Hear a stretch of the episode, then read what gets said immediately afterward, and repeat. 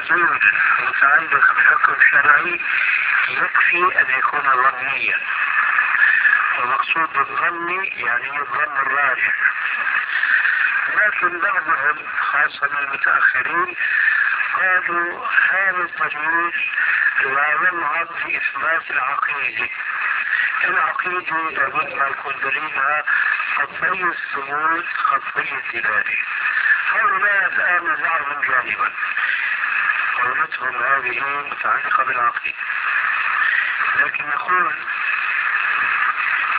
جدت الآن فئة من الناس منهم الرجل المذكور آنفا ومنهم صاحبه ورفيقه وابن بلده القرباوي يدفعون الآن الأحكام الشرعية بحجة أنه ما في عليه دليل قطعي. ما في عليه دليل قطعي وهذا هدم الإسلام لأنه من المعلوم أن أكثر الأحكام الشرعية إما أن تكون قائمة على الأحاديث النبوية وإما على الاجتهادات القياسية. الأحاديث النبوية أقل أكثرها ليست متواترة أقلها آحاد. حديث الآحاد عندهم يفيد الظن.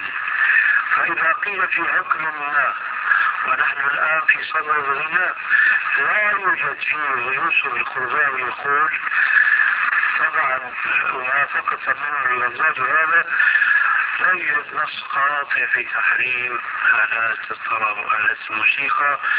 ولذلك صدرت من يوسف القرضاوي فتوى لأحد المغنيين البريطانيين الذي نفسه الغناء ثم هداه الله أرجو أن يكون اهتدى فعلا إلى الإسلام هداية صادقة مخلصة. اهتدى إلى الإسلام لكن هو سمع من هنا وهناك أنه الغناء حرام. فأرسل إليه مطمئنا أنه ما في مانع أن تظل في منتخبه لأنه لا يوجد دليل قاطع يحرم آلات إيش الطرب وآلات الموسيقى. أدخلوا كلمة قاطع. اشترطوا في الدليل أن يكون قاطعا خلاف علماء المسلمين جميعا. مشان يتسنى لهم نسف هذا ونسف هذا وهذا بعدة ما في دليل قاطع.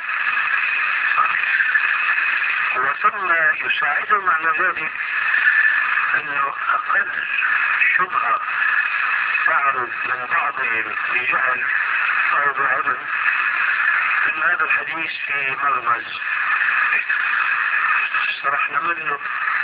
لأنه يمشي لو كان في صحيح البخاري وصحيح أحد وأحد يتفق في عقيدة.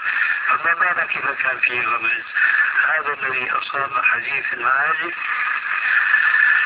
الذي هو في صحيح البخاري بلفظ لا يكونن نعم أقوام في أمتي يستحلون الحيرة والحريرة والخمر والمعازف يمشون في لهو الغنائم ويصبحون وقد نسخوا قردة وخنازير.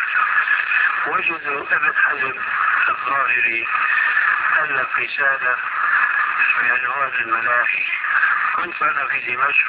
نشطت وألفت رسالة الرد عليه لأنه ضعف هذا الحديث وغير من جهة. واحتج بأحاديث صحيحة على إباحة الغنى وآلات الطرب من جهة أخرى. ومع الأسف هذه كانت مسودة وما أجدها الآن في مكتبتي. الشاهد هذا ساحر مشهور ويتمسكون لأن ابن حزم طعن في هذا الحديث. وعلّه بأنه منقطع بين البخاري وبين شيخه اللي اسمه هشام بن عمار. أنا بقول في مثل تعلمته وأنا صغير الغريق يتعلق ولو بخيط القبر. هؤلاء هكذا شأنهم مجرد ما يشوفوا كلمة فيها طعن في حديث ما خلاص يجعلونها طعنا وغرزا فيه لا يبالون يكون الحديث رواه البخاري أو رواه غير البخاري. ولا يبالون لأن الذين جاءوا من بعد البخاري أقروا على هذا الحديث وعلى صحة ما دام فلان تكلم فيه هم أصحاب هوى أصحاب هوى لأنه لو لم يكونوا كذلك يتريثوا والتريث إيش معناه؟ معناه إنه والله هذا الحديث في احتمال يكون حديث صحيح. لكن هو لا يستطيع أن يميز صحيح ولا ضعيف. لأنه يمكن ما نستطيع أن نقول أنه هو رجل مختص في علم الفقه. فضلا في علم الحديث.